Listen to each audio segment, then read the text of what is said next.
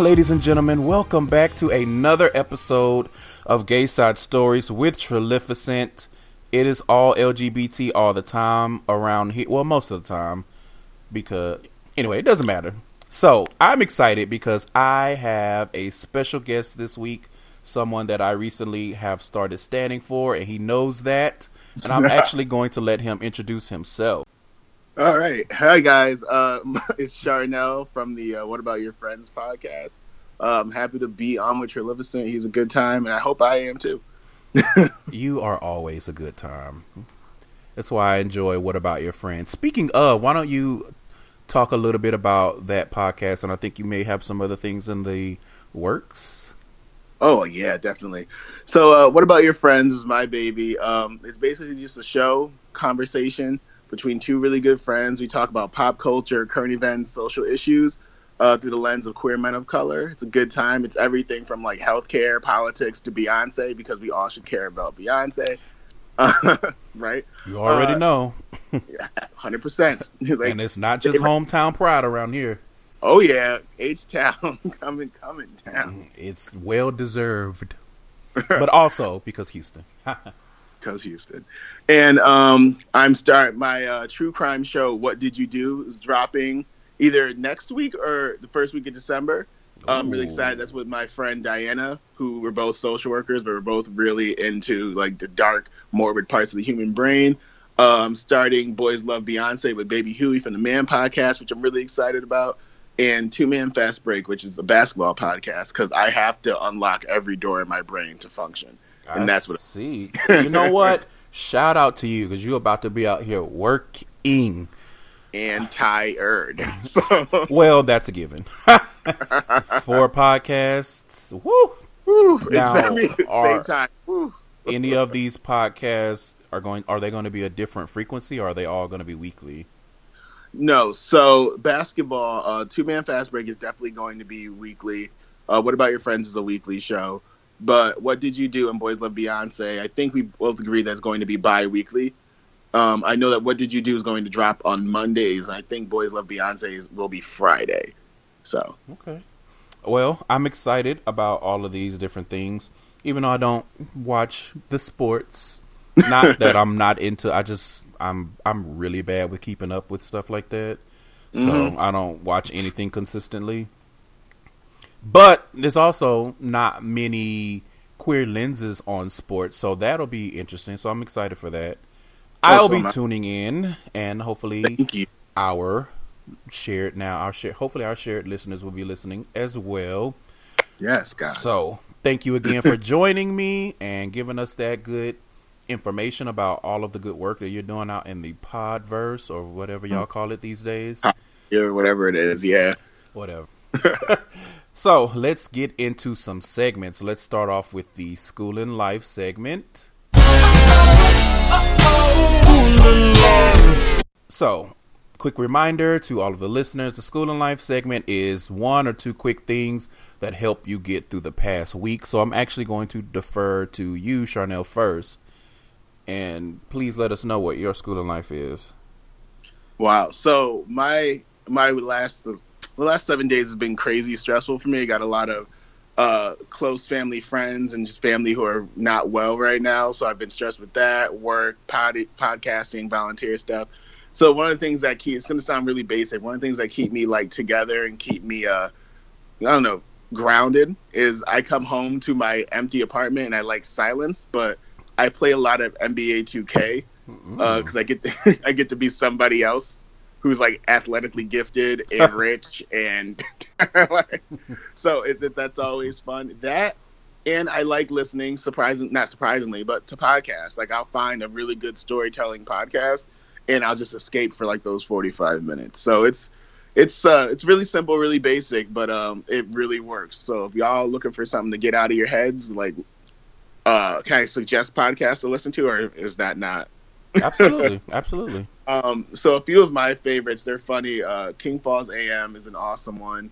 Um, Deadly Manners is something that was new that just popped onto the scene. That's actually really good. And um, Terms, it's intense, but again, it's a whole other world. So it's just easy for me to close my eyes on my bed and just have like a whole I don't know a whole other world happening around me. So yeah, that's me.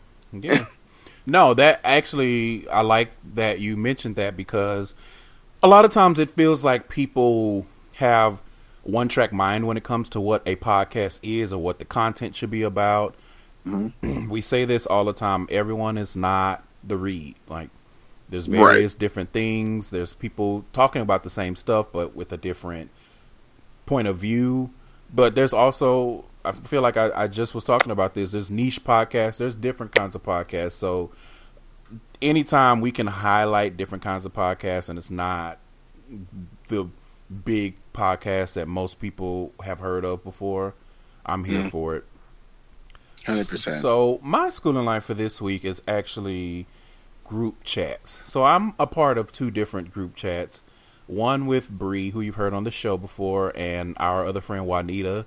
And I'm in another one with Jeremy and Candice, who you've also heard on the show before, and uh, our friend Tay.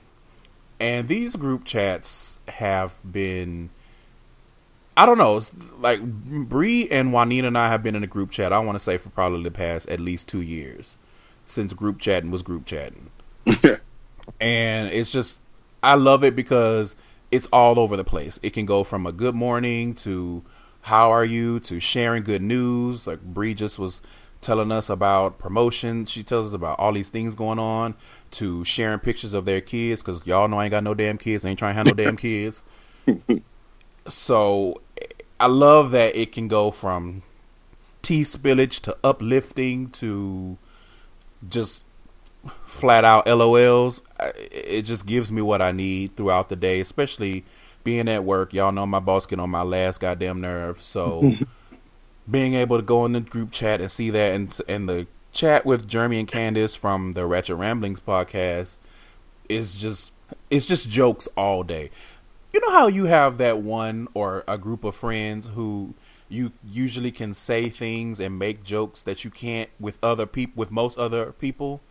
Oh yeah. That's that group chat. So okay. the running joke that in that group chat is whenever someone says something that's quote unquote over the line they just we just say their name and the past couple of days i feel like they've been ganging up on me because it seems like every time i say something it's Curtis, Curtis, Curtis in all caps, and I'm just like, okay, this has to be a conspiracy. There's no way I'm worse than y'all, but I love that group chat because I can just get some of those thoughts out without offending anybody. And let me pause there and say, people listening, take heed that everything that you think and say does not need to be on the internet for the masses to take in. That's how a lot of y'all get caught up because you feel like mm-hmm. everybody needs to know everything that you're thinking. And I don't even feel like that's a social media thing or whatever, you know, because that, you know what, that's a whole different rabbit hole that I don't need to tumble oh, yeah. down.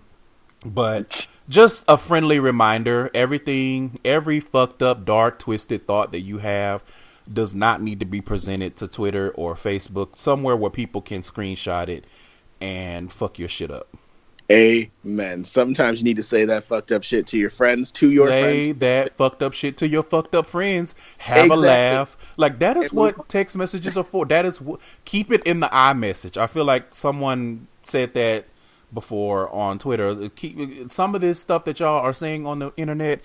It needs to be in the iMessage, and you need to keep it moving. I'm gonna use that. Like keep it in the iMessage, not the timeline. Oh yeah, that's it. Come on.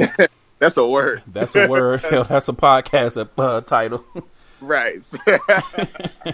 Keep it in the iMessage. Amen. Okay, so we're gonna switch gears a little bit and move on to the come quick segment. Ooh. I'm gonna come, sir. Oh yeah. So I have a few things that I want to get off of my chest, and feel free to chime in where you see fit. First, actually has to do with you, and it's real quick. But oh, got, is this a read? No, because... it's not a read. This is just funny.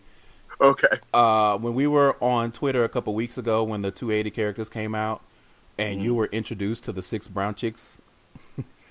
Yeah. I laughed so heartily when I saw your reaction.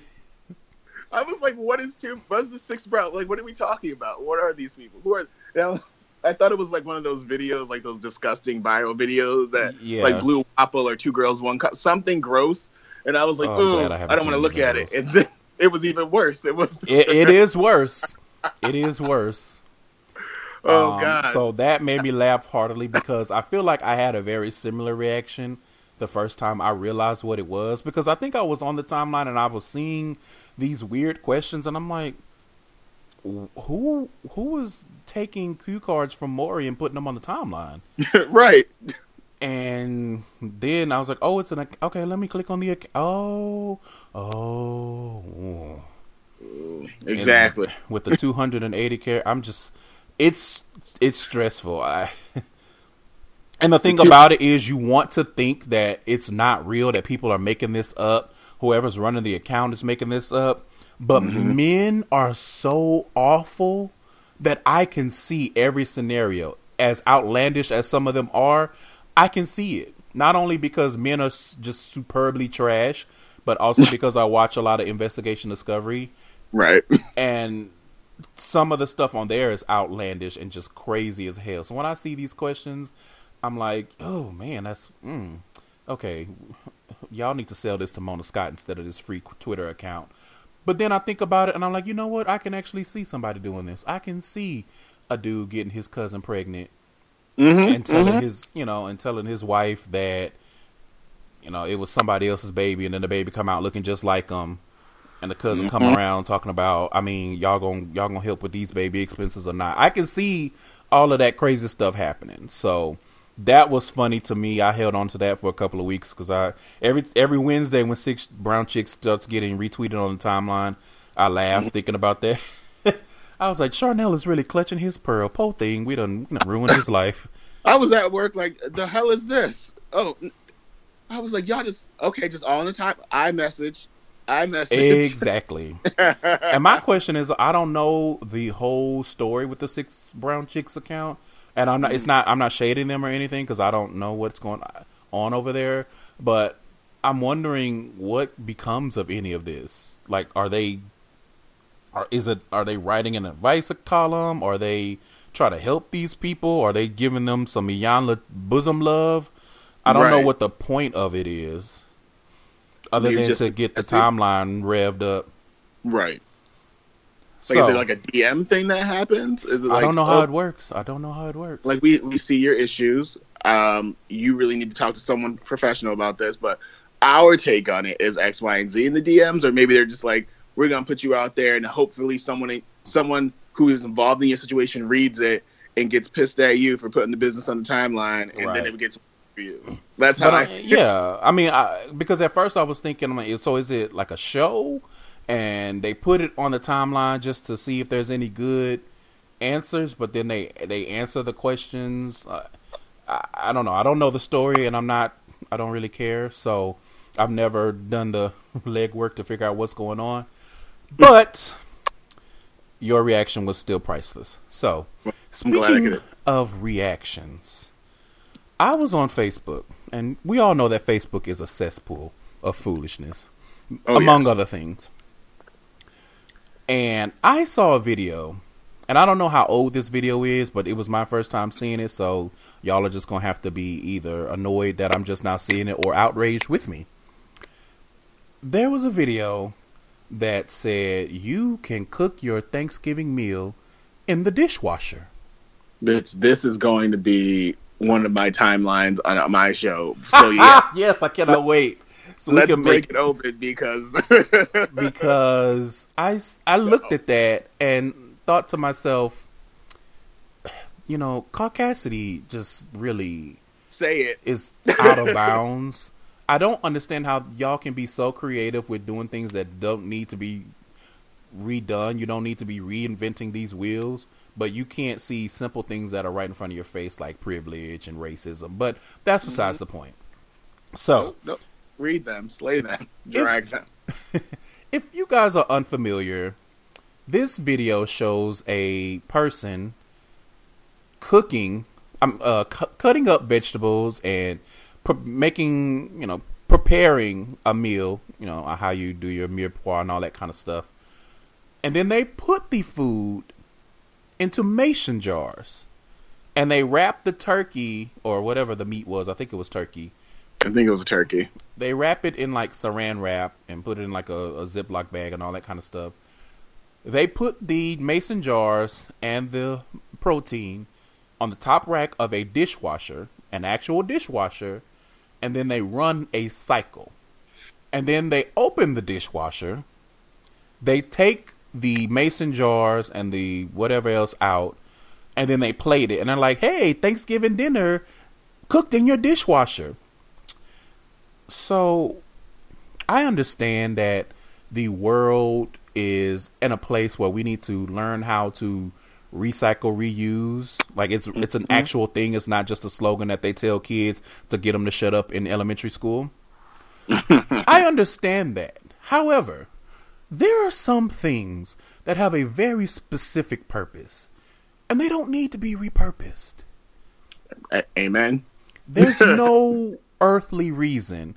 There's no universal reason. There's no galactic reason for you to be cooking food in your dishwasher. Those same vegetables that you took all that time cutting up, you could have put that in a sauce pot on the stove and cooked it like a normal person. I don't understand this. I don't get how, what is this? Who the hell wants to cook in their dishwasher? You, and you know what the fu- the fucked up part is that you know someone saw that and ran to a Walmart and bought mason jars. Oh, absolute. They were on Amazon before the video ended. hundred percent, hundred percent. Don't get me wrong. I'm I fall into the mason jar trap a lot when it came to like fruit smoothies and shit. But what I will never do, because my grandma taught me right. My grandma was from Mississippi, where everything you cooked hardened your arteries. Yeah. I should I would never cook something that doesn't have the word stove or oven in it. So it would At the very least. microwave, microwave. oven, Yes. a convection oven. You know, Like I cannot even imagine toaster oven. the throat chop that I would receive if somebody in my family came in and saw me putting mason jars full of food in the goddamn dishwasher. right next to your stove. Not even like right next to the stove or across from the in the same space as a stove or as an oven. Can you imagine the reaction if you told somebody like they eat the food and it didn't look good because it did not look like it embodied anybody's seasoning? no. Also, it's just very leery, but that's beside the point. But can you imagine serving this meal and then you tell the people after the fact, I cooked all of this in the dishwasher? you know what that feels like? It feels, I feel like the reaction would be visceral, and I feel like the reaction would be similar to when Dr. Lec, when the people realize that Dr. Lecter is serving them like actual people. Right. like this liver is actually from Jim Bob. Like the fuck? I feel like it's the same thing. It's like, what do you mean you cooked it in the dishwasher? Right. I think it would be one of those incredulous things, just like the way I reacted to six brown girls or Right. brown chicks, where I'm like, this can't possibly. I'd look at them like you're joking because you can't cook in a dishwasher. Like that's not something normal people do. No. And not only is it not something normal people do, somebody had to do it for the first time to find out you could do it. So I was like, who is this white person? but I'm just thinking to myself, it probably is even slower because you have to wait for that whole dishwashing cycle to end. what were you thinking? And it's just like, you know, it doesn't take that long to warm up no damn vegetables on the stove, right? Now, the turkey, the meat, good luck everybody because that that looked like a trip to the hospital. I just don't believe that that meat was cooked. It was either undercooked or hmm. overcooked. So either way, either you're going to be poisoned or your teeth are going to be on vacation. So Ugh. I don't know. But that was my outrage, and I'll be very interested to see how you and Frankie react to that on your show because what the fuck? What the what the fuck? Exactly. I saw that and I was like, this is the I said there this is the uh this is the perfect example of finding out you can do something, but the real question is should you do this something? Absolutely. I've you been can. seeing that pop up again, and I think that that's another healthy reminder.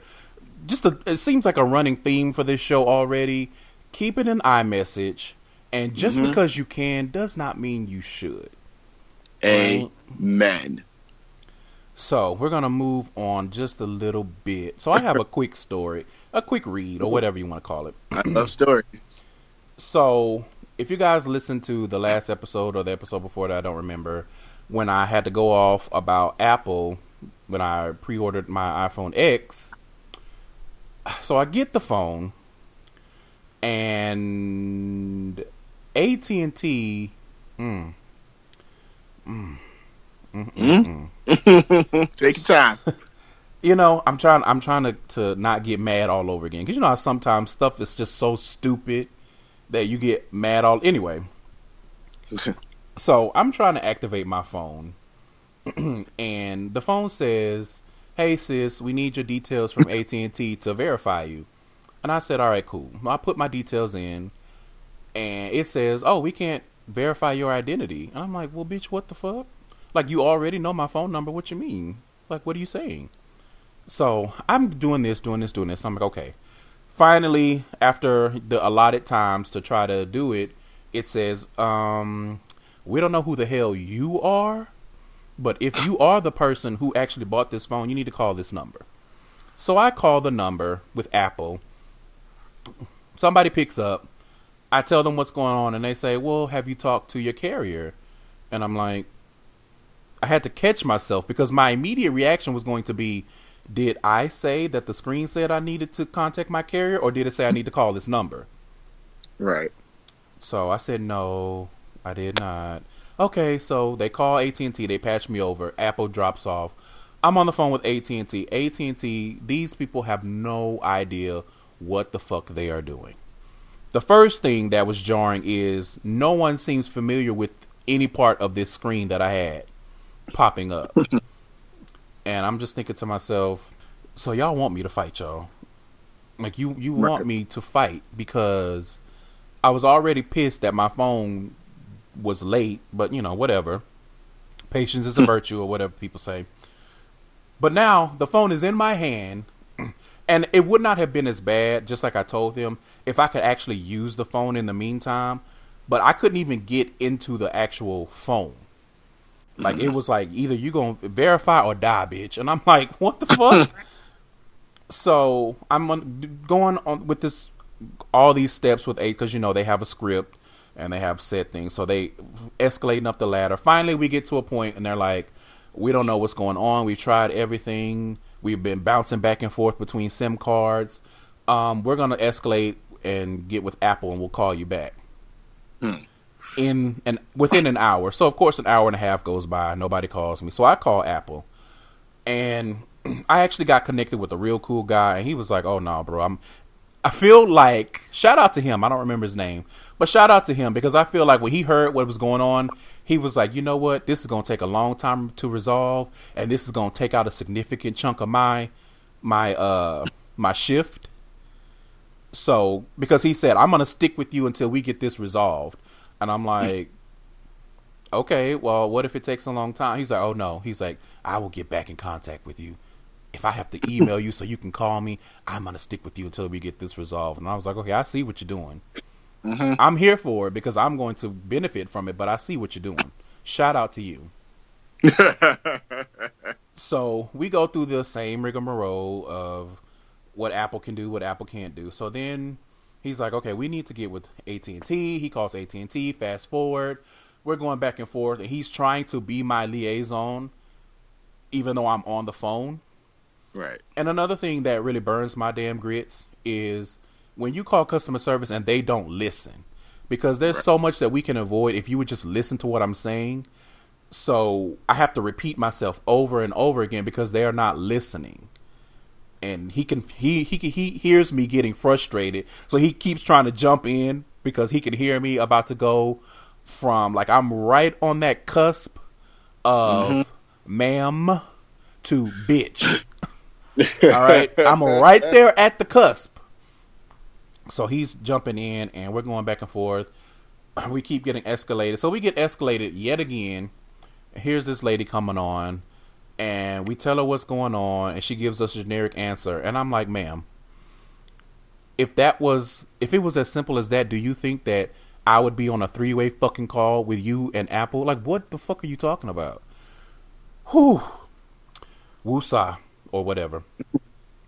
So then she says well you need to go to an at&t store and get another sim and I lost it in a nice way because I said, "I'm not going." Uh, well, maybe it wasn't nice. I, I want to say my exact words were, "I'm not going to no AT and T store to get no SIM card when I have two sitting here, two functioning SIM cards. What kind of sense does that make?" Right, right. And, she's, and so then the guy jumped in because by this point he was like, "Okay, it's about to get loose." so he jumps in and he explains everything. Long story short, she don't know what the fuck she's doing.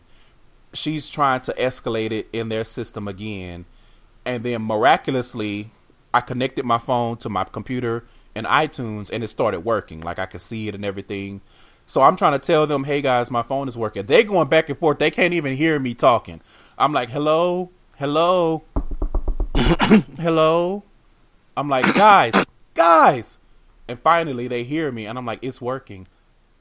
So, I said all that to say, AT&T, I've been with y'all for a long time, but don't ever forget that you can suck my motherfucking dick from the back, Ooh. right? This shit is it was ridiculous. Like for no one to know what is going on, for no one to be able to give me answers and figure out what what's happening and constantly trying to shift the blame back to Apple. And Apple's like, bitch, we just sent him this phone. Ain't nothing wrong with that damn phone. It's y'all.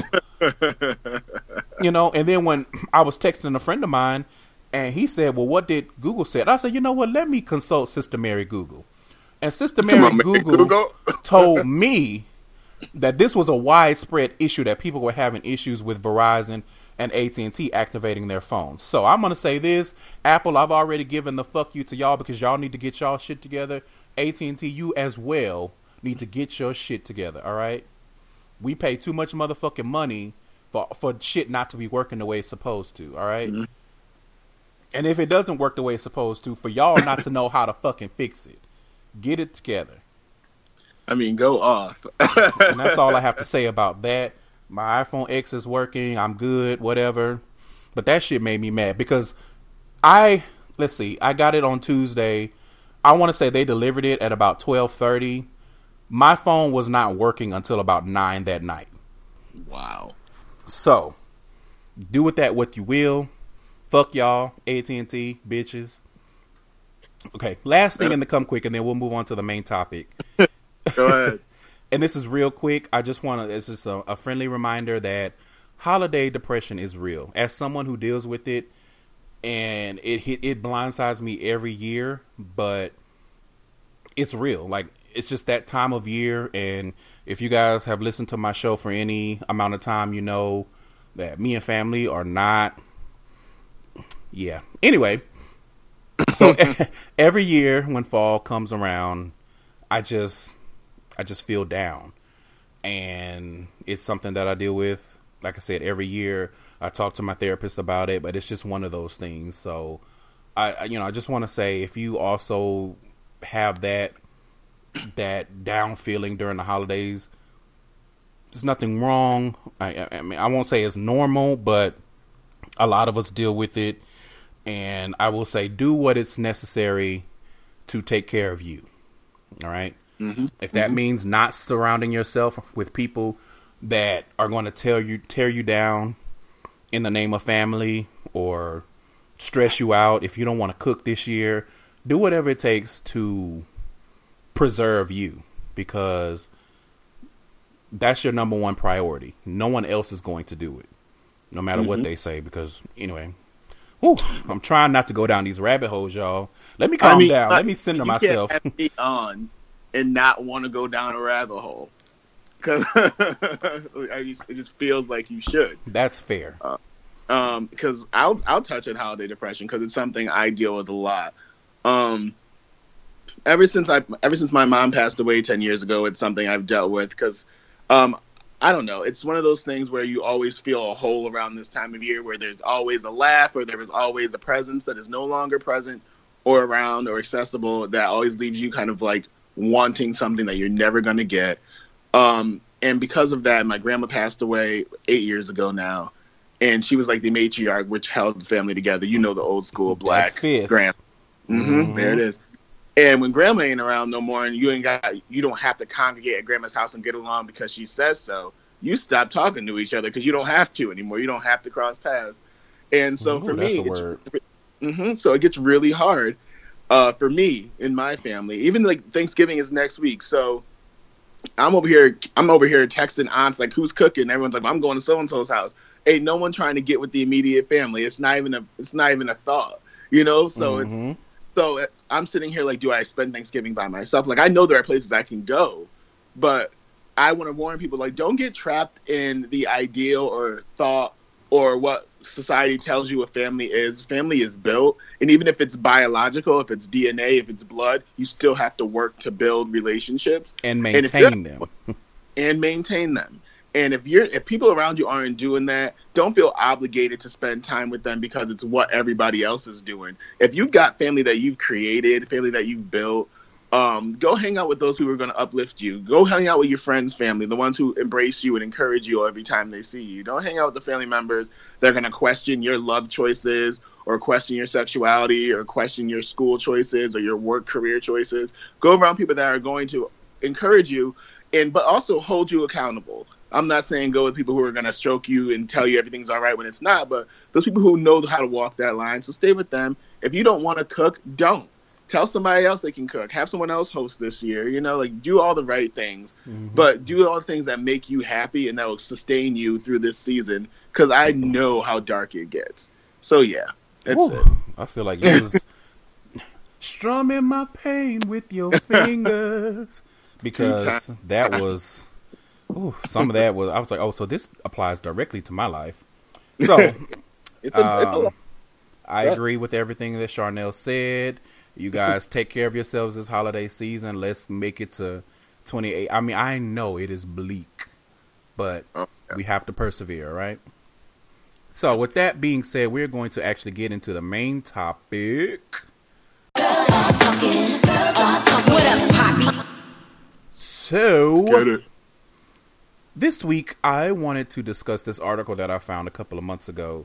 The name of the article is Seven Things You Might Live to Regret If You Follow This Gay Guy's Current Path in Life. So, you know, when I saw that title, I said, oh, I, it piqued my interest because I wanted to see is he living like a normal life, but he feels like it's trash, or is he living an actual trash life? Or is he living a good life, but he's just unhappy?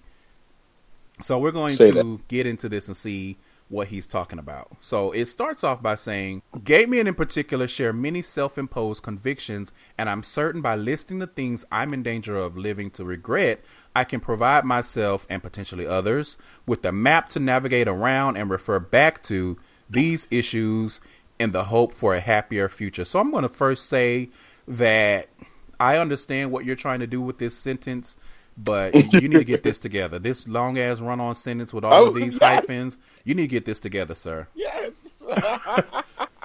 Just Why bec- was I dragging him too when I read because you could hear it in, in the way that I was reading it, but there's all these these hyphens and pauses and a lack of commas. Anyway, that's not the point. But You- sir, you- get it together. someone post someone someone took this and said, "Okay, submit if you want, sir." Exactly. I feel like these editors are setting these people up these days, but that's not our business. no, it is not. Not my ministry. at all. So the first thing says, letting fear keep you lonely. Okay, this is this is already a word because whew, a lot of y'all out here scared and lonely. Mm-hmm. I mean, I I ha- I too struggle with being scared with lonely I of lonely. All right. So it says, I was overjoyed to make a few close friends when I moved to London alone. I created a little world for myself, but as it began to expand and gaps appeared, I realized I shouldn't rely on any one individual to provide me with a social life. Woo! Woo! Come on, Shondo. Tabernacle. if I had a tambourine, no Eve. that said, those special friends are still in my life now, and I wouldn't change it for the world. I just don't want to unfairly cling to them. Okay, I feel like you reading me down after I done read you for full circle. this is what you get. It says, I have tried submersing myself in social groups or volunteering work, but anxiety or fear has always stopped me from going back or properly integrate. You know what? I'm sick of you reading my life. We just started this article. He said, "Sit down and look in this mirror, sis, because it's about to be great." Yeah. Jesus. Says I have recently joined an LGBTI jujitsu club. Work, bitch. To widen my circle of friends, fill my time, and develop a skill. My future self says I won't give up and let fear keep me at home alone. Mm. So, mm. I need to collect my thoughts because I, re- you know, you know when you get red, your immediate reaction is to be on the defensive. So I, I'm gonna let you say what you need to say first, and I will, I'll chime in when I can because ooh, I need to unclench my pearls. do it, do it. Take your time. I uh, see. I, I walk a very fine line, and Frankie will make fun of me for it on the timeline and on the show. He'll be like, Charnel doesn't like to leave the house, and the truth is, I do not. Amen. Sorry. and it's and it has nothing to do with me not like me being afraid to like I'm very social I'm very extroverted. If you listen to what about your friends you know there's very little I keep secret. But I what I what I- what I really end up doing and people see it as isolating is that I'm exhausted. Um Yeah. I do a lot of things like from work to volunteering to podcast like my life is full. It's like people were saying that like I'm not just busy I'm unavailable. I'm that person and so when I get home, I tend to shut everything off and like shut everything out. But I will say that there was a point in time in my life where I like I had to learn to be lonely as well. Like there I think that's also something that should be touched on. Like there's nothing wrong with making friends and needing to be out cuz connection is important, but also learning to be by yourself is a Mhm. gift. Learning to to kind of recover and recuperate and gather yourself to get back around other people because there's nothing worse than having a an irritated, exhausted, and bitter Charnel at a party. It won't be. it That's won't not be fun for anyone. Exactly. So like, there's so I get both sides, man. I'm where you like you want to go out, you want to connect with people because it's not good for for people to be home alone all the time and not have friends and not be able to express themselves and sharing things. But the opposite side is also learning to be lonely. And just because you're lonely does not mean mean you have to be alone. So you if you've unclutched your pearls, you could go ahead. Uh, so I agree with what you said. I only have one thing to add to that, and that is hopefully the friends that you surround yourself with are friends that you can actually talk with about this. It took me a very long time, but when I finally shared a lot of my struggles and why, you know, sometimes I just kind of fall off the face of the earth with my close friends who, I mean, essentially are my family. You know, shout out to what you were saying earlier Oh yeah. that made a huge difference. And i really i want to highlight my friend nikki because i feel like she took that and ran with it and really tailored how we interact with how with with what she thinks i have going on. And we've talked about that before. She said you know sometimes when i see that you're not responding as much as you usually are i figure that you might be in a little bit of funk you need a little bit of time but I also got a time limit on that shit, and I'm gonna come snatch your ass if Right. necessary. You know what I mean? So I definitely agreed to, with the point being that because that's something that I struggle with, feeling like I'm a burden to my friends because I just have all of these, you know, mental issues, and it can be difficult to navigate being that sociable person that people want to be around so that it's not a situation where they're not inviting you out or you don't really have any friends and because you're not a person that people actually want around. but also, as you said, you don't necessarily need to be alone when you're feeling lonely. And hopefully you surround you cultivated the people around you that can help combat that and you're not just sitting in front of people still feeling lonely as hell. So next up it says letting negative body issue rule Hmm, you know what i'm sick of this article already that's the end of the show you guys thank you so much You gotta take a lap. like take, what, what they say in the church, sometimes you gotta run for your life. You Listen. gotta go. Is this too much already? Okay. Serious. It says letting negative body image rule your life. I previously wrote a comment piece about how I felt less of a person because of my body, even when other things in my personal life were going well. So you just going again, you strumming my motherfucking mm-hmm. pain. In the piece, I describe how even though I have been successful in a professional capacity and in some other ways, including blah blah blah blah blah, in my eyes, I still couldn't shake the idea that I was lesser of a person because my body wasn't quote unquote up to scratch. I wasn't appreciating the things that were exceptional in my life. My future self says I will learn to recognize when I should take pride and appreciate something regardless of where I am in other personal journeys. Whew. you are just over here. You are. I am are going through it. I haven't read this article in a long time either. Oof. You just, mm, just dragging my, would ass say, to the cross. behind the veil now. You in the room. Shit, I done broke out in the sweat. um, I you know what I agree with this. I feel like, and people talk about this often in the LGBT community, specifically amongst gay men. Body is life Right. amongst a lot of people, and a lot of people also lie about what kind of bodies they like because it looks good. But Talk that's a whole different episode. But I will say that a lot of times we keep ourselves from achieving what we want because of our own internal body issues. Mm-hmm. Because, eh, case in point, story time with Trilificent.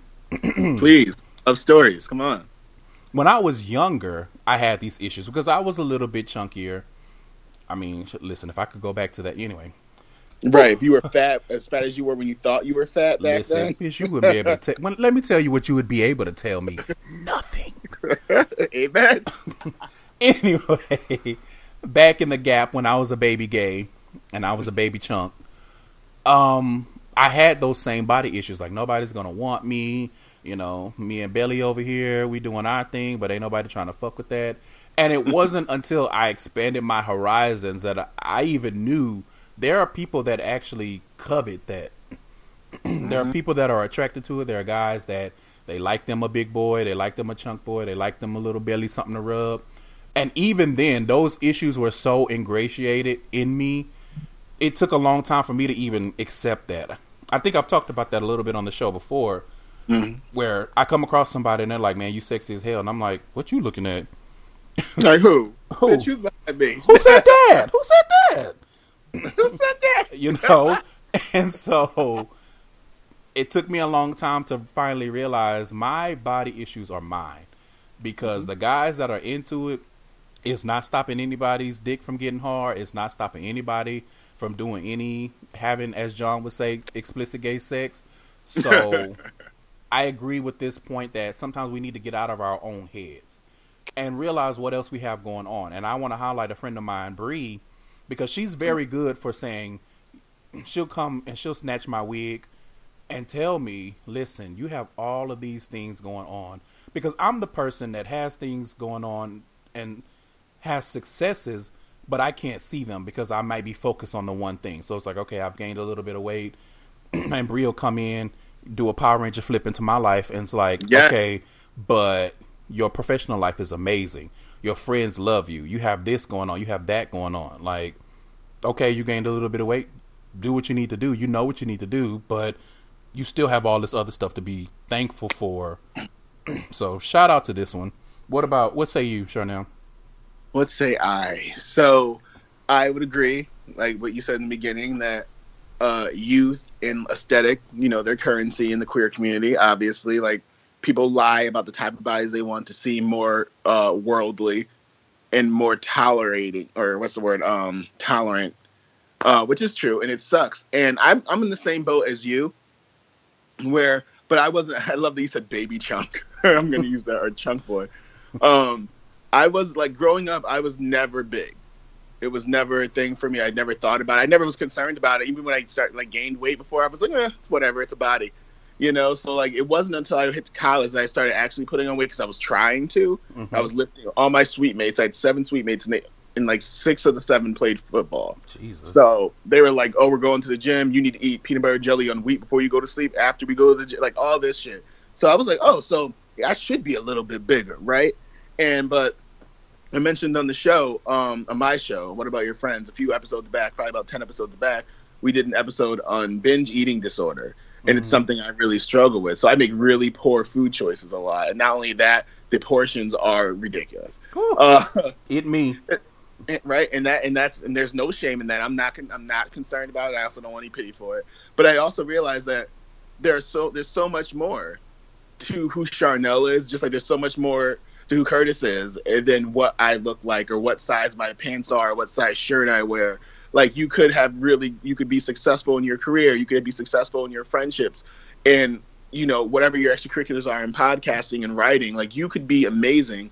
And it's up to you to figure out what's what you don't like about yourself and what's actually important in liking about yourself. So i would agree like it's something that i've struggled with and it hasn't been until recently and i think podcasting has helped like building community and networking with so many different types of people who will encourage me and say wow you're this or you're that or you're that on days i couldn't see it or i didn't want to see it. So yeah it's it's important to have people around you who are willing to say look you're never what's the um there's a there's a saying or a quote like we never ever truly see ourselves as we are anyway. Like we've only seen reflections and photos. We'll never see ourselves the way other people see us. So when other people look at us and they're like damn you fine. It happened to me when i was in dc last weekend. Somebody was like you're gorgeous. And i said who Who said that? like don't get me wrong. Like this and this is also the beautiful like i might not like my body all the time but it is mine. Right. and there's not there's not one on this earth like it. So i can not like my body all the time but be confident in the fact that i'm charnel. So like i like myself. I just don't like how i look all the time. So i was like who is gorgeous? Who's me? He's like yeah you. And i'm like oh hello conventionally attractive person telling me that i'm attractive. Hello. Uh, but I also shouldn't. But my my idea of attractiveness or the truth behind it shouldn't have to come from someone who is generally deemed attractive. You know what I'm saying? So there's Yeah. a lot of work to be done for me in that, where I don't have, I shouldn't have to be validated by someone that somebody else will like to tell me I'm good looking. I should already know that, or I should already know that somebody's gonna want my body because I, you know, dicks get hard and booties get slapped. It's gonna happen regardless of what I look like. exactly. So that's all I have to say. Thus saith the prophet. Thus saith the Lord. so uh, last thing I'll say on that is what I've been telling myself lately is not to be upset about things that I know I have the power to change. Right. So and body issue is one of those things. Like I know I have the power to change. I can switch my diet. I can work out. I can do those things and the body will change as long as I'm consistent. So shout out to that one cuz ooh Wait, you know what else? Mm-hmm. I want to say this. Do you listen to to uh, to, to, to to Kenya at all? yes. So um, I don't know if she had said it on her podcast or if she tweeted it, but she was. It, it works if you're especially if you're trying to lose weight or get fit. Is what the is the words I usually say. I'm not trying to just be skinny. I'm trying to be fit. Right. But healthy. right, healthy. She made a she made a comment on Twitter, I think, and she said, "I'm not looking to go on a weight loss journey. I'm looking to make lifestyle change." Yeah, yeah. And she goes, "What's the point of me losing hundred pounds if my brain is still the same? If the way my way of thinking is still the same, the people I'm surrounded with are still the same, you know?" So she's like, "I want to make a change, that slow turn of a dial." To get to a point where I'm happy with myself, whether that be mind, body, and soul, and I think that's super important to mm. remember too. Is not just to get to 180 pounds on a scale or 200, whatever people's goals are, but to make sure that your thought processes change, that your habits change, that you're actually working to be better and healthier in all ways. So yeah, now we can move on. I just I Yeah. wanted to say before and I no, I. I definitely agree. And shout out to, to Kenya.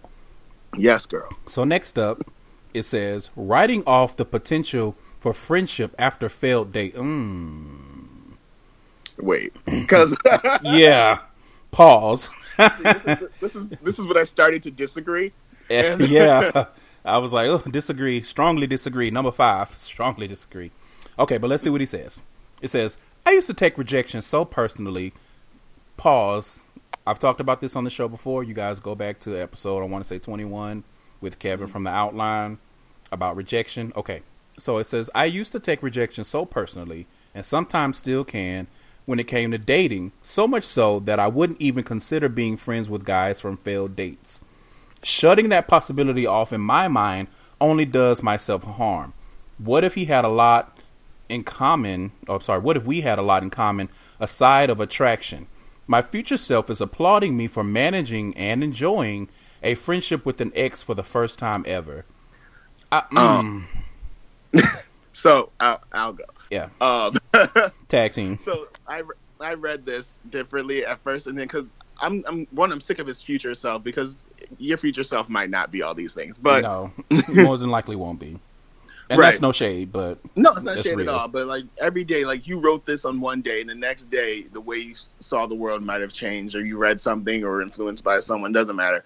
Um, see, there's in my head, there's a difference between dating and relationships. So there are there are tons of people. Now, mind you, all my ex boyfriends except for one, I've had I have friendships with. Like I can show you my text thread, and they're all within the last week. Like I speak to them, we've hung out. Like it's not like no ill will. It wasn't the fact that we hated each other. It was just the fact that we acknowledged we were incompatible. right. So yes. But when it comes to failed like first dates, second dates, third dates, when you don't know someone and you're really working off of mutual or quote unquote or uh supposed or Yeah. ex- Alleged. right mutual attraction where it's like there's not much to go on because you don't know each other. Nah, Nah, I say you I can let that let those yeah, like that dog won't hunt, fam. Yeah. Like no, I I don't.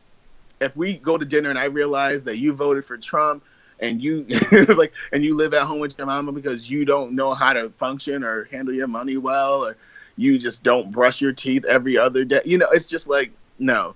Like after that, like once I realized we're incompatible, just because we like comic books and we like chicken, we're not going to get along. I'm not going to try to make friends out of it because I'm that lonely. So this again, that's one of the goes back to the whole learn to be lonely thing. Yeah, Like, oh, learn to be alone. Yeah. find your friends at the public library or at like a support a queer like uh, gathering like hike or something you don't got to do it through dating that's problematic because you don't want to be fucking your friends either so Yeah. So I will say I read this similar to how you read it. and my only thing to add to that is future self needs to get it the fuck together because you don't necessarily need to make space in your life for everyone that you come across.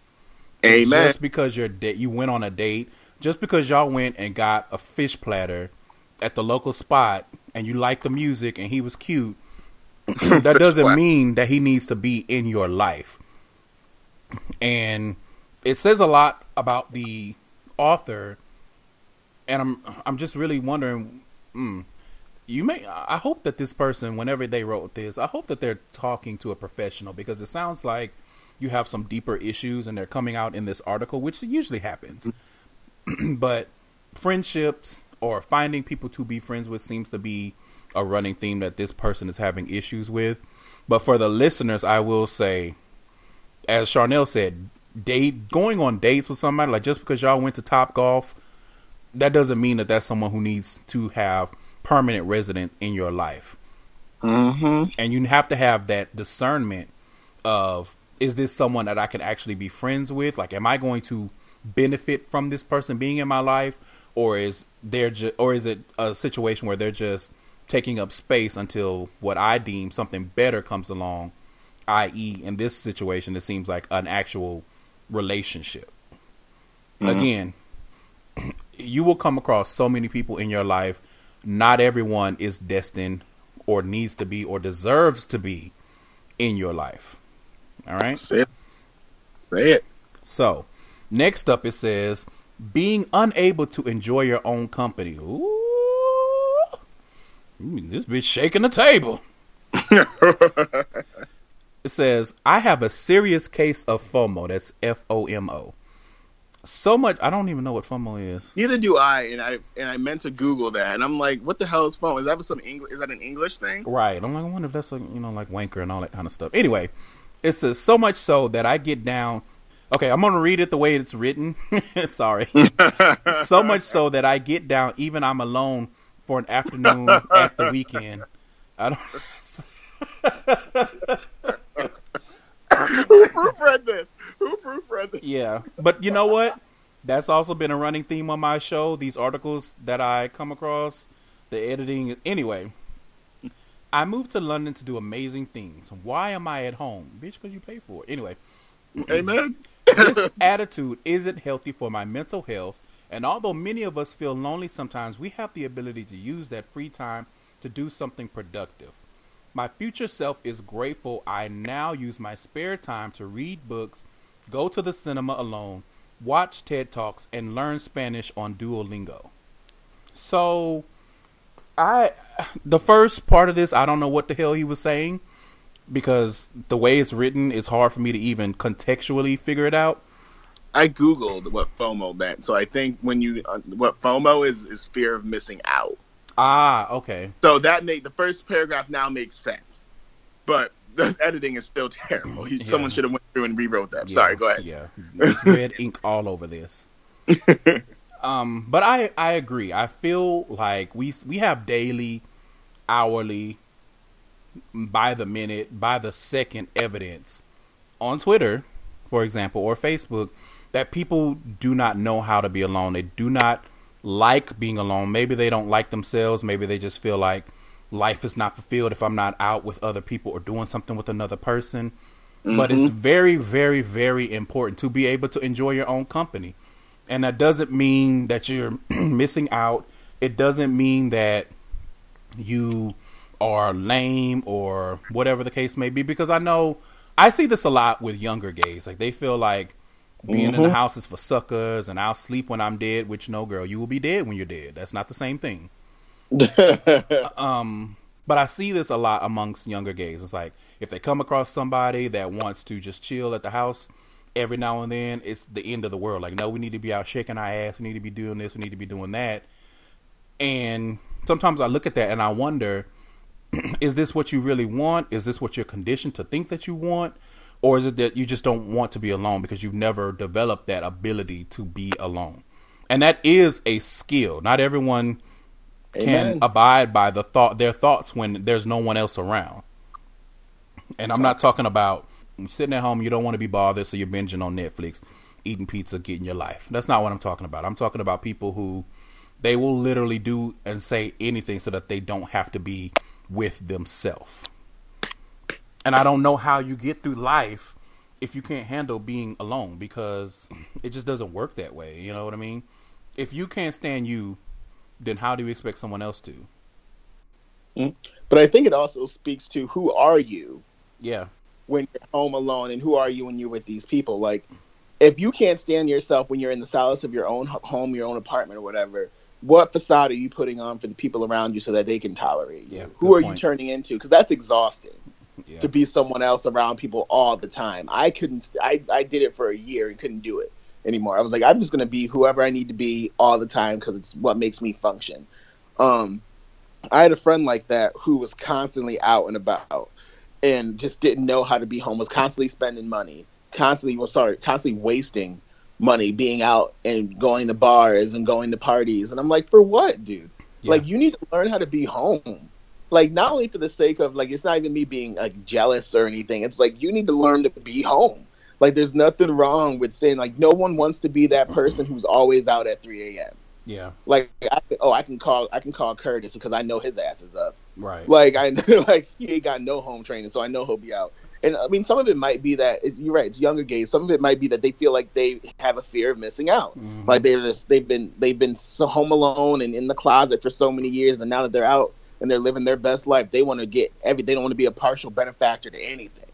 But it's like, dude, it's okay to you know to uh, coalesce, to come home, decompress, do what you got to do. And I said it earlier, like when you learn to be lonely, or it's just okay. Like if, if, even if you, even if you're not lonely, like if you just learn to be alone, Yep. so much gets done. I do so much by myself. Yeah. So much shit gets done.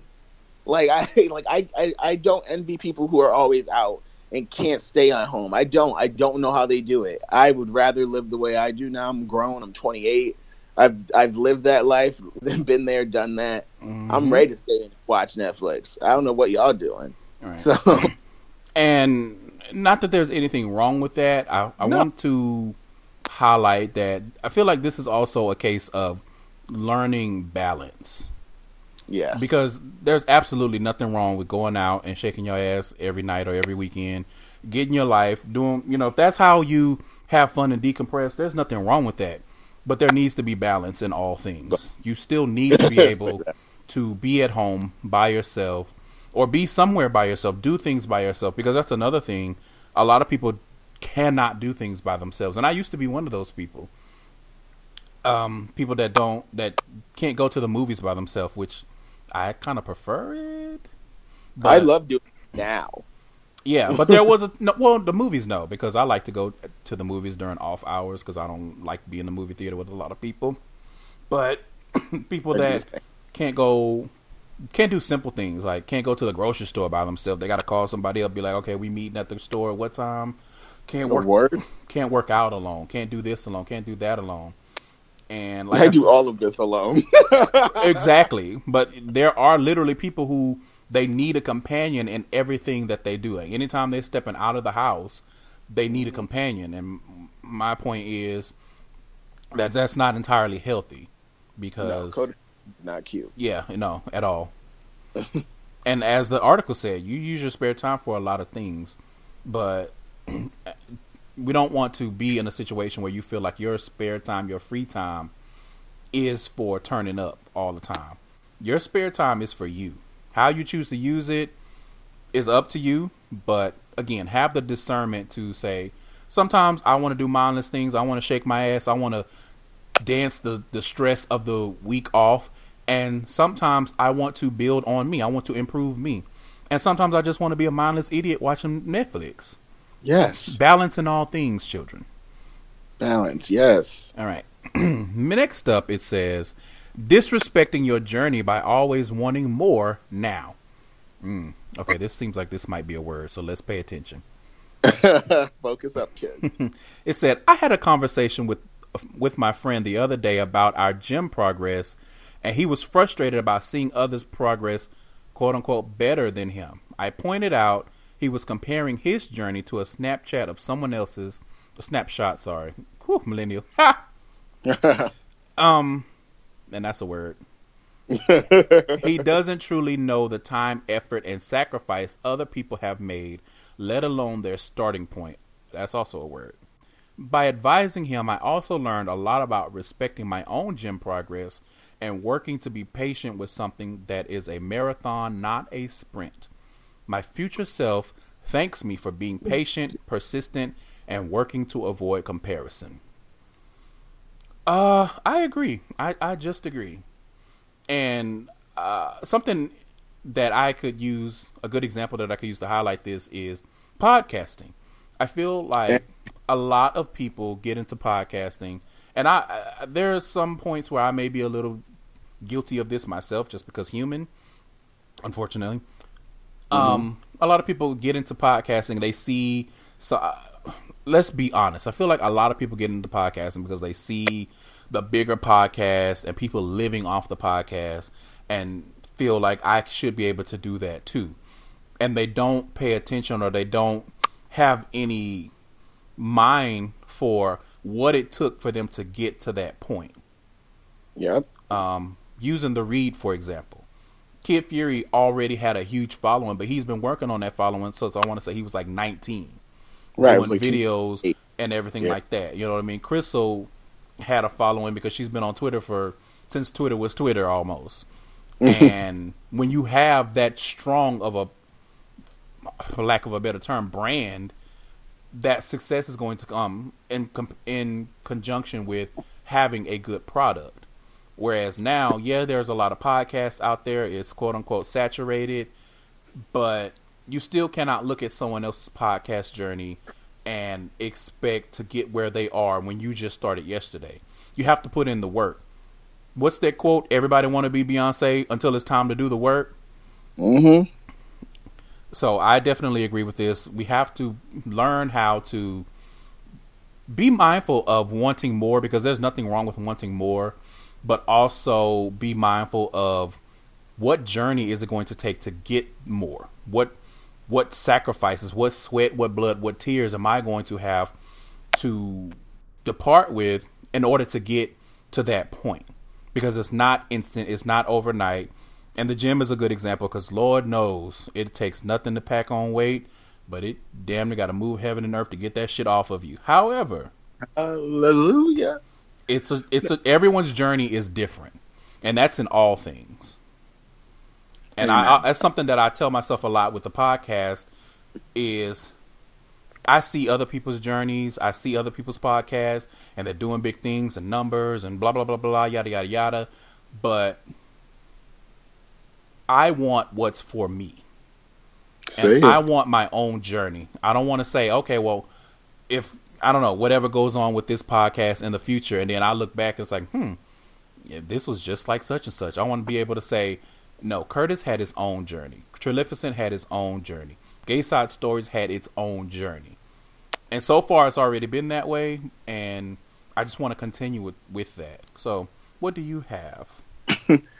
No, I so when I read this article, I, I had the same thought as you. I was comparing it to podcasting. Not long ago on the show, I had made a comment about another show that he started after we had, and they were blowing up. And I had attri- I attribute it to a few things. You know, it's it's their content, it's who the co- it's who the hosts are. Yeah, Um, you know, yeah, I, yeah, yeah, yeah, yeah, so you yeah. get it. yeah, yeah, yeah. I get it. And I, I know that podcasting as a white gay is a lot different than podcasting as a brown one. Um, and it means what you're going to talk about is going to be a little bit more, um, Don't know, a little bit more diverse, a little bit more, you know, um, intense at times. You're going to talk about things that make other people comfortable, so they would avoid those conversations. And so I was looking at these podcasts, and I was like, wow, you know, they're playing games and laughing about stupid things and spent every episode talking about Britney Spears' album Glory. And but they're not really doing anything. And I used to judge myself like, so what if I like what what what am I doing wrong? Like do I need to um for lack of a better term dumb myself down? Do I need to not talk about things that are important to me? And you know, like why and then I had to remind myself, why did I start podcasting? Like why, why did I even want to do it? and it wasn't because I thought there was going to be money in it. it. That would be nice, but that's not why I do it. Um, and it's because I just knew that there was a lot of there's a lot of stories and a lot of experiences that aren't being shared, and I wanted to be the one to share some of them. And mm-hmm. also, I knew that it was going to take sacrifice. I know there are so many nights on with What About Your Friends that I've been up till three, four in the morning, and my alarm goes off at five thirty. You know, there's so many times that I've done that, or I've been stressed about it, or you know, you pay money for certain things for marketing and for hosting and websites, and you know, you, you do what you got to do. So when I look at somebody else, I'm like, okay, I see their success and I see them handling a certain way. Am I ready for that?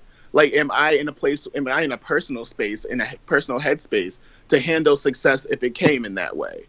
You know, so Yeah. it's like you you want you want what's for you, and I want what's for me. And so my success, my framework of success is not going to look like Trilificence. It's not going to look like Kid Furies and Crissle's. Yep. You know, they might have similar, you know, I like similar parts, but they're not going to be the same. How we get there aren't going to be the same. It's going to be a sacrifice. So if you're not willing to sacrifice, we're going to look at Kid Fury and the Read as is and not understanding that Kid Fury was up late at night editing YouTube videos and going and working full time and going to school. Like all this stuff, like there was a whole bunch of stuff that went into it. So it's not healthy to compare yourself to someone who's Mhm. already there because they that's years of work. Exactly. And if you if you can look at yourself and say, Charnel, I'm willing and ready to put in two to five years to get my podcast to a point where I can share myself with other people and encourage and uplift other people. If I can say yes to that, then I'm all right being where I am right now. If that's not if that's not going to be working for you, if you can't reconcile with that, then you need to maybe not podcast. Maybe you need to start writing a blog. Mhm. Like maybe this isn't work, you know. So you need to get what's for you and ask yourself if you're ready for it. So yeah, that's all I have to say about that. I agree. I will say, I'll punctuate that with you have to remember that just because someone looks similar to you on the outside, you are not the same person. You have not had the same experiences. The sum of their parts is not the sum of your parts. So you Yep. by that thinking and that logic, you cannot have the same exact journey. It can be very similar, but I want to highlight what you said. Getting to the point where you think you want to be, it may affect you differently. You may think, okay, I want to be at that top level of a of a brilliant idiots, you know, keeping on the podcast theme, or you know mm-hmm. whatever other popular podcast, and then you might get there and the shit is whack to you. You don't want to be traveling and doing all that stuff. You don't want to be doing live shows and all that kind of stuff. So you you have to be very mindful of this is where I want to go, but I also have to pay attention to the journey. And another thing with podcasting, as you were saying, you might get to a point where you realize, or depending on what's going on, maybe podcasting is not for you. And there's nothing wrong with that. Because speaking for myself, I am learned the reason why I love gay side stories, not just because I put so much work into it, but because I am learning so much about myself. every week when I do this show, I learn a little bit more about myself. I listen back to the show and I'm like, huh, that actually sounded kind of insightful. I don't sound like a complete bumbling idiot. Mm, maybe I'm Yeah. on something. And it also manifests itself in other ways. Like I've had friends come to me and say, it it's been interesting and and enjoying and I'm enjoying seeing you open and blossom and come out of your shell on the show. So just because you're doing podcasting, it may not necessarily be that you're doing it for monetary gain. There's other benefits if you are Amen. Doing it for the right reasons. You will get some benefits, even if it's not celebrity and whatever the case may be. So, with that being said, we have two more, I believe, and these look kind of quick. so next up, it says giving a damn about how many followers you have. Okay, all right. So now you're gonna start reading. Okay. I was desperate to have a following over ten thousand on Instagram. That sounds stressful. I hoped Right. it would be validation, and I spent a lot of time staring at my phone and taking insignificant pictures, hoping they would be noticed by strangers. My future self knows those special moments in life are for you to remember fondly, not for others to validate. Uh, I agree. I I will say that with social media, and, and I hate going down this vein, but it applies. It applies because it applies. But I definitely will say there's a validation culture, and I I, I don't think that people. It, it's the generation. I just think that it's the accessibility, and you, something that you have never thought or never coveted before. When you see it right in front of your face, it just becomes a thing that to you. You see guys on there with that workout and have 54,000 followers and you're like I want that. Never wanted it before, but I want it now. Um but I will say this. Pay attention. You have you ha- in life you really have to know how to read between the lines because I can't tell you how often I look at a lot of these Instagram profiles and a lot of these Twitter profiles, people with a bunch of followers, thousands, tens of thousands, hundreds of thousands of followers, and they are not happy or they are struggling just like everybody else. Something that I realized, and it's not shade to anybody, but I've noticed that a lot of those muscular or good looking guy, gay guys on Instagram, a lot of them are lonely. And it just goes to show you that a following good looks or whatever it is that you think that they have that you don't that doesn't necessarily mean that you're going to be happy and have all the things that you want and be shitting rainbows and kittens and glitter. It it doesn't it, life just doesn't work that way. And i feel like life will humble the fuck out of you if you are looking for validation in those ways. You may get it a little bit, you may get it a lot. You may be completely validated, but I guarantee it's only going to apply in that one arena because you can't go to anybody's job and say, "Well, I have 54,000 followers on Instagram, so what's up?" Cuz they're going to say, "Well, you didn't do your work today, so give us that badge and get the fuck out." Or Right. you were late. You've been late all these times because you in the stairwell at home trying to get the perfect angle for Instagram, and mm-hmm. now here's your pink slip. Or you know when you go to the Burger King or to the Subway or Red Lobster, whatever it is that you like, they don't care about how many Instagram followers you have. No, they do not. That's it doesn't pay your bill. Maybe if you're lucky, you can DM somebody and say, "Hey, send me some money." Anyway, I don't need to do that. my point, mm-hmm. my my point being, we have to learn how to validate ourselves first. Validation starts at home. It it's nice. I won't say it's not nice to have, like you were saying earlier, Charnel. It's nice to have somebody say, "Oh, you're attractive," or "I really like your podcast," or "I really like your presentation at work. You you really are doing big things." It is nice, but a lot of that comes from within first. If you haven't validated yourself and have that confidence to say, "I'm going to do this. I'm gonna fuck this shit up," everything else is it, it's just it doesn't matter. It doesn't matter how many because how many times have we seen people with thousands of followers and they delete their account? Like it is not the end all be all the way a lot Right. of people think. And that's all I had to say about that. So I just want to start off by saying I've been trying to hit a thousand followers forever. So what he needs to do is mind his damn business. Ah, And- Triggered. No, no. So one of the things I've always wanted to do is just because it's, it's been fun for me to do it. Like I've been on Twitter since like 2009, I think, and I've talked about nothing until I started podcasting. So it was all Beyonce and it was all food items and what I was doing.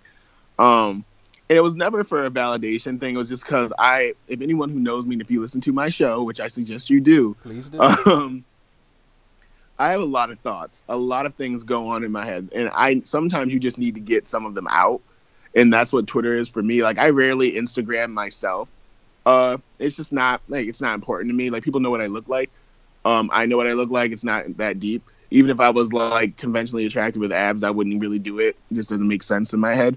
But the validation I kind of seek, and I would agree with him in this part, is that like when I post a show, like I want people to react to it. hmm You know, like I want people to say, "Wow, that was funny," or "Wow, you did that," or "Yeah, this is. I'm so glad you're talking about this." I need, I need that validation to know that what I'm doing is is working, you know, or that I'm doing makes sense, or that it's needed or wanted. That that's the only validation I'm looking for. So, like, I mean, I, I get what he's saying though. Like, I wouldn't, I don't attribute my worth my worth to the number of followers I have, but I would like to see like a 1K next to my name somewhere. It's just because I just feel like people care about what I have to say and what I'm saying is important or at least resonating. Yeah. But other than that, just for the sake of having it, just to have it, no. It's like having muscles just to have them. For what?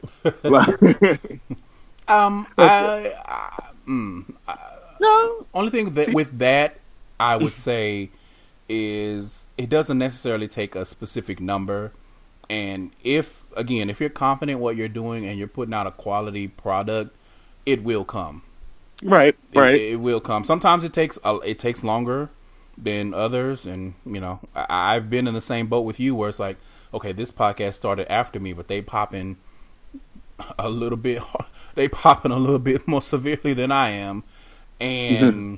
but again, everything what's for you is for you. So whether it, it and whether it has a 1K next to it or not, you may still get what you're looking for without that. You know, I, I think that sometimes tying a goal to a specific thing or specific number can be detrimental because you you miss some of the if you're so focused on the destination that you don't enjoy the journey did you you know what i mean Mm-hmm. and this thing I'm, I'm not in for, for for the literal listeners i'm not talking about if you're getting on a plane to go to jamaica nobody cares about the plane ride obviously Don't tell any. We don't care. we don't care but things like this like a life journey podcasting or working on your craft acting those type of things the journey can be just as important as the destination all right so we're going to wrap this up with this last one it says remember letting your inner saboteur dictate your actions only leads to regret mm, that sounds like a read when they I feel like this whole article was written for you, sir. So to be quite honest, like they just read me down. Like Jesus. When they say you're your own worst critic, they weren't lying. Oof. My future self is grateful. I understand that voice never goes away, and it's how you learn to overcome it or work alongside it that counts. And I didn't read that sentence the right way, but whatever. Again, the commas and the the space. This I don't know. I don't understand. Anyway, that doesn't have anything to do with anything. Uh, I often say this: I am my own worst critic because I literally am. But I also, I'm learning. I will say I'm learning not to let it sabotage myself. And again, we can stay along the same point of the podcasting. This has probably been the most consistent thing that I've ever done in my life. Mm-hmm. I'm coming up on a year in January. I can't think of the last thing that I've stuck with like this for a year. You know, I'm not talking about the obvious things like working for a living and, you know, stuff like that. But something extracurricular is what I call it that I really stuck with and I didn't let my fears stop me from doing it or, or continuing to do it because there's a lot of things that I criticize myself on. The words that I choose to use sometimes, my voice, Lord knows I cannot stand my voice. And it's one of those things where I've had multiple people say, "You have such a nice voice. It, your voice is made for podcasts." Blah blah blah. And I'm like, "Girl, what are you hearing?" Because when I turn it on, I'm like, "Yuck." But that's just one of those things. But I said, you know what? I'm not going to let my hangups with my own voice stop me from doing this because this is something that I want to do. These conversations are conversations that I want to put out into the universe. It's something that I don't see enough of. I won't say that there's none of it, but there's not enough of these types of conversations, these types of podcasts. So I want to throw my hat into the fold. And I can't let my little hangups and my little gripes or even some of my big ones stop me because if I, if I continue to do that, how am I ever going to accomplish anything? And then mm-hmm. you look back and you and you think you're one of those people that never completes anything because you're constantly letting fear or letting your sabotaging yourself when you're trying to do something. You let that rule, and then you realize, okay, I haven't completed anything. And I think a lot of people stop there, and sometimes they don't do the extra work and say, okay, why didn't I complete this? Why didn't I continue with my podcast? What was going on? Why didn't I continue with my art? Why didn't I continue with that? Am I sabotaging myself? Am I doing things on Twitter that are probably going to ruffle feathers and make people not want to listen to my podcast? Am I saying things on Instagram that's going to make people not want to buy my artwork? Mm-hmm. Self sabotage is real, and Even indirectly. and most of the time it is indirect and it's insidious. Mm-hmm. You just have to be very, very self-aware, and I know that's not easy for everyone, but it's definitely necessary. I will all I say, say about that. right. No, I, I co-sign everything. There's not much for me to add on.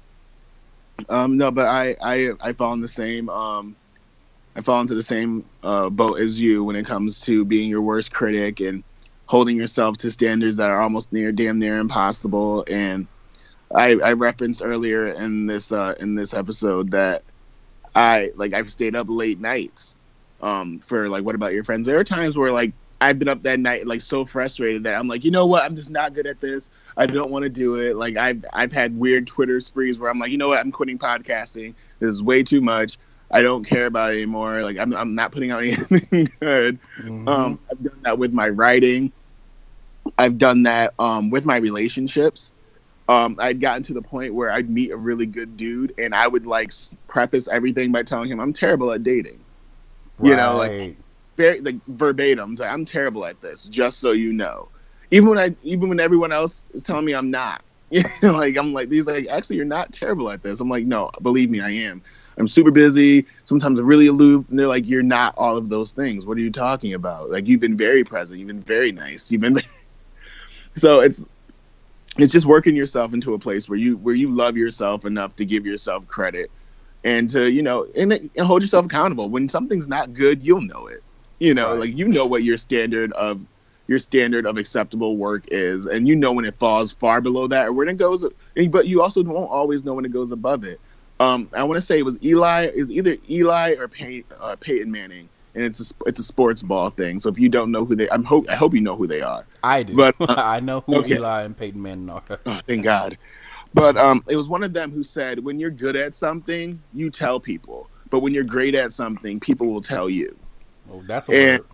isn't it? And so, like, yeah, when you, it's it's okay to be self-aware. Like, there are so many people who who are creatives who are who know they're good at what they do, and that's what, hence why they charge a lot or they do, a, you know. And there are people when people come up to you and you think that like, wow, this is my best work, and people are like, no, that episode was amazing. No, that photo was really nice. That song is actually a bop. Like when people come to tell you that, be be willing to take a damn compliment and raise your own idea of yourself when that happens. And that's all I'll say. I agree. I agree.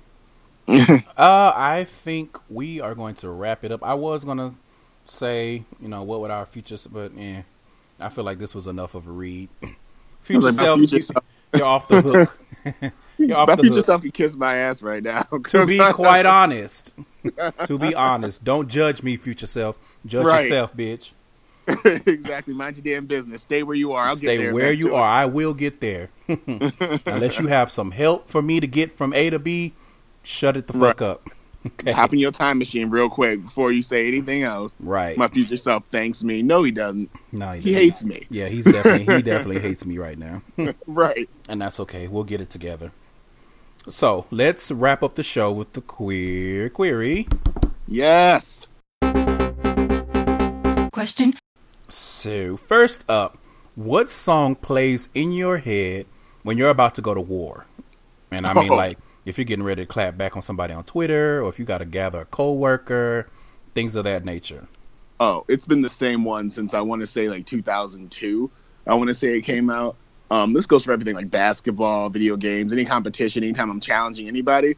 Uh, T.I.'s bring them out. Oh, Hell yeah. one. that's a good Hundred one. percent. It gets me hyped no matter what I'm doing, what I'm feeling. I'm ready to fight and box anyone after that song ends. Absolutely. So I would say either "Knuck If Your Buck" yes. or something something more rock or alternative. So probably something System of a Down or something like that. Come on, System of a Down. Where it's like, okay, I'm ready to fuck shit up. Let's get these Right. guitar riffs going. Absolutely, but bring them out as a man. I haven't heard that song in a long time. Me, hey iTunes, what's up? We need to listen to that song. Play, I played it this morning. Well, hopefully, it I was wasn't for me. No. no, I was cleaning. I was like, bring them out, bring them out, bring them out. oh, that means you swept the hell out of that floor. oh, Swiffer the fuck down. You already know. yes. Okay. Next up, what's the first thing that attracts you to another person? Their smile. Oh, that's so like I like nice like I, and people judge me for this and because i have this is going to sound really vain and self-important but i like my smile. I like it's my favorite thing about me. Um and so i take care of it. Like i my teeth aren't like perfect but they're straight enough and hard enough. But I, I think it's like it lets people know like when you smile it like emits joy. It lets people know how to re- how to walk up to you how to approach you. You know you can tell a lot by how someone's smiling at you and if you have a nice smile, it doesn't have to be a perfect smile. It doesn't have to be straight teeth. If you just have a nice smile, like a friendly smile, like I'll be warmed up to you immediately. You know, if it looks forced, I'll probably avoid you. So it's probably a smile, or probably, and sometimes a butt. It depends on what part of you I see first. That's real. it's real life. Sorry if I'm not supposed to say that, but it's no, no, absolutely. Whatever your answer is, is the answer. Um, I don't have a specific thing, and it's not that I'm trying to be difficult, but there's not ever one feature that just jumps out at me.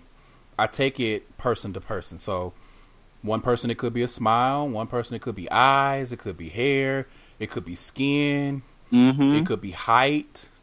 it Ooh, come on, height. It could be just the overall aesthetic package. It could be, oh, that's a nice shirt, and then I'll take in the whole package. But will you? no, you listen to the show, you know where I stand. I. Anyway, I know, Anyway. but it's just you you walked into it. I can't let it go. I'm I kind of did. I'm gonna give you that. I'll give you that. Usually, I'm better at choosing my words, but but yeah, I I feel like it's just an overall feeling and it's an overall picture. Just because I'm not looking for one specific thing, but if you have something that really stands out, yeah, I'm gonna notice, including butts and prints. So it is Oh, what it is. See, I wish I was a I, I I was a bulge watcher for a little bit. I, then I started feeling like a creep, but It is a little creepy, but I mean, it's creepy. But like I started doing like I like doofy features on people too. So like big ears and big noses yeah, and ooh, like big noses. Mm. yeah. I- Yes. so like it'll be things like so I get what you mean. Like the most attractive thing to me is someone's smile, but I'll I'll find things to like about someone. Yeah. It's and people are like ill him. I'm like oh yeah him. What the fuck you mean ill? Right. Like, I got a type, and I'm he's like, and I just built it right now. just figured out what it was right here, right now. right here, right now. Agreed. Agreed. Now. All right. Last question: Which Greek and or Roman god do you identify with the most? so this was a tough one because I already have a, I I love Greek mythology and stuff, so I already had one in my head. So I'm I just gonna figured you would. go right. Vibes. So- I'm glad you caught those though. Uh, so the one I would go to is Apollo, um, and everyone thinks because on, Apollo's ray like, of oh, light. right. Everyone everyone thinks like sun god, like beauty, but he was the god of so many. Again, I love Greek mythology, so he was the god of so many other things like music and knowledge, and hmm you know he was he was an marksman. But I love him not because he was great, but because like same reason why I like David in the Bible, not because he was great, but because he was also terrible. You know, like I like him because he's good at things, but he's also self-destructive. He's good at things, but he's also a bit of a loner. He's good at things, but he can be mean sometimes. You know, so it's like I loved Apollo for that. Like the fact that he's fucked up so much of in his life for the sake of himself, you know, for in, in hopes of bettering himself, he fucked up so many things. But it's Apollo because he's beautiful, because it, because he's the god of art, because he's the god of knowledge, like all those things. Like I love learning. Um, I think I'm beautiful, even if I don't like my body all the time. So Apollo is my dude. Here for it. Here for it. Um. Mm, mm, mm, mm, mm. I'm gonna say I think Dionysus. Like, Ooh. I'm here to have a good time, or I'm not here at all. like, I was like, come on, wine. I'll drink. I was drinking. hello, wine, and just the part. You know what I mean? Like, I'm not necessarily always the life of the party, but you know, just here to have a good time. And I was like, I'm here for a good time, not a long time. That's uh, whew. That- the truth, truth. Um, but yeah, whether and and I'm fond of a little treat, so whether it's wine or whatever your vice is, like I'm here for it. So, but Dionysus is always the one that I related to the most because he minds his business, This You is know? very true. and that is me to it. I mind my business, and I may know, I may notice, I may see a lot of things going on, but if it's not my business, then I'll be over here with the wine. All right, turn the music up. Let's shake our asses, and if that over there starts to affect us, then we can get involved. But minding minding his business and just having his wine, getting fed grapes, doing whatever else he doing. I also feel like he was very fond of just whatever you know. I mean, the all of the most of the guys are really sexually fluid. So, but I just feel like he's Yeah. probably the most. He's like, well, when the wine gets to flowing, it don't matter what the hole who the hole is attached to. Let's go Right, for right, it. right, right, right. Right. Let's go for it. Okay, and on that unnecessary freaky note, that wraps up this episode of Gay Side Stories. Charnel, again, I want to thank you so so much for carving out a little bit of time in your busy slash unavailable schedule Yes. to come through and chop it up with me. Um, let the people know where they can find you and your show. Well, if you guys want to find me on the timelines, because I live on them, you can find me on Twitter and on Instagram on one name. It's at Charnel B. It's C H A R N E I L B. You can find my podcast on Twitter as well. It's at W A Y F underscore podcast. You can find the show on Apple Podcasts, on SoundCloud, and on Stitcher. Yeah, so make sure you guys are checking out What About Your Friends. Follow Charnel on Twitter so you can be abreast of when his new stuff starts to come out. I, for one, will Yeah. be. I will do my best to be on time because I'm usually late to everything. Me, me too, though. So I was, we, we I was late to What About Your Friends, but I'm here now. I'm here, still here. See, I was on time for you though, but it's okay. Listen, I, listen. I've been going through trials. and- Anyway, I've been going through it all. Okay, so guys, remember gaysidestories.com is the hub for more information about this show. Email me at gaysidestories at gmail.com if you want to chop it up. Follow and interact on social media, like the Facebook page, all at Gayside Stories. Subscribe wherever you get your podcasts. I'm on Apple Podcasts, SoundCloud, Google Play Music, etc., etc take a little bit of time to rate on whatever you listen to your podcast, but specifically if you use Apple Podcasts, rate there. I think they made it a little bit easier now, even though the changes that they made suck. Make sure you're sharing this podcast with other people. Check out the Sounds of the Stories playlist. The links are all over the place. Thank you, thank you, thank you for listening, for coming back every week. All the people that interact. Um, shout out to the young lady that went back from the beginning on SoundCloud and listened to the show. Um, I don't remember your name right now, but next time I will have it. You will get your specific shout out. And as always, you guys, remember the forgotten commandment Thou shalt protect thy walls, or they will crumble. Ooh. All right, we're out of mm. here. Perfect.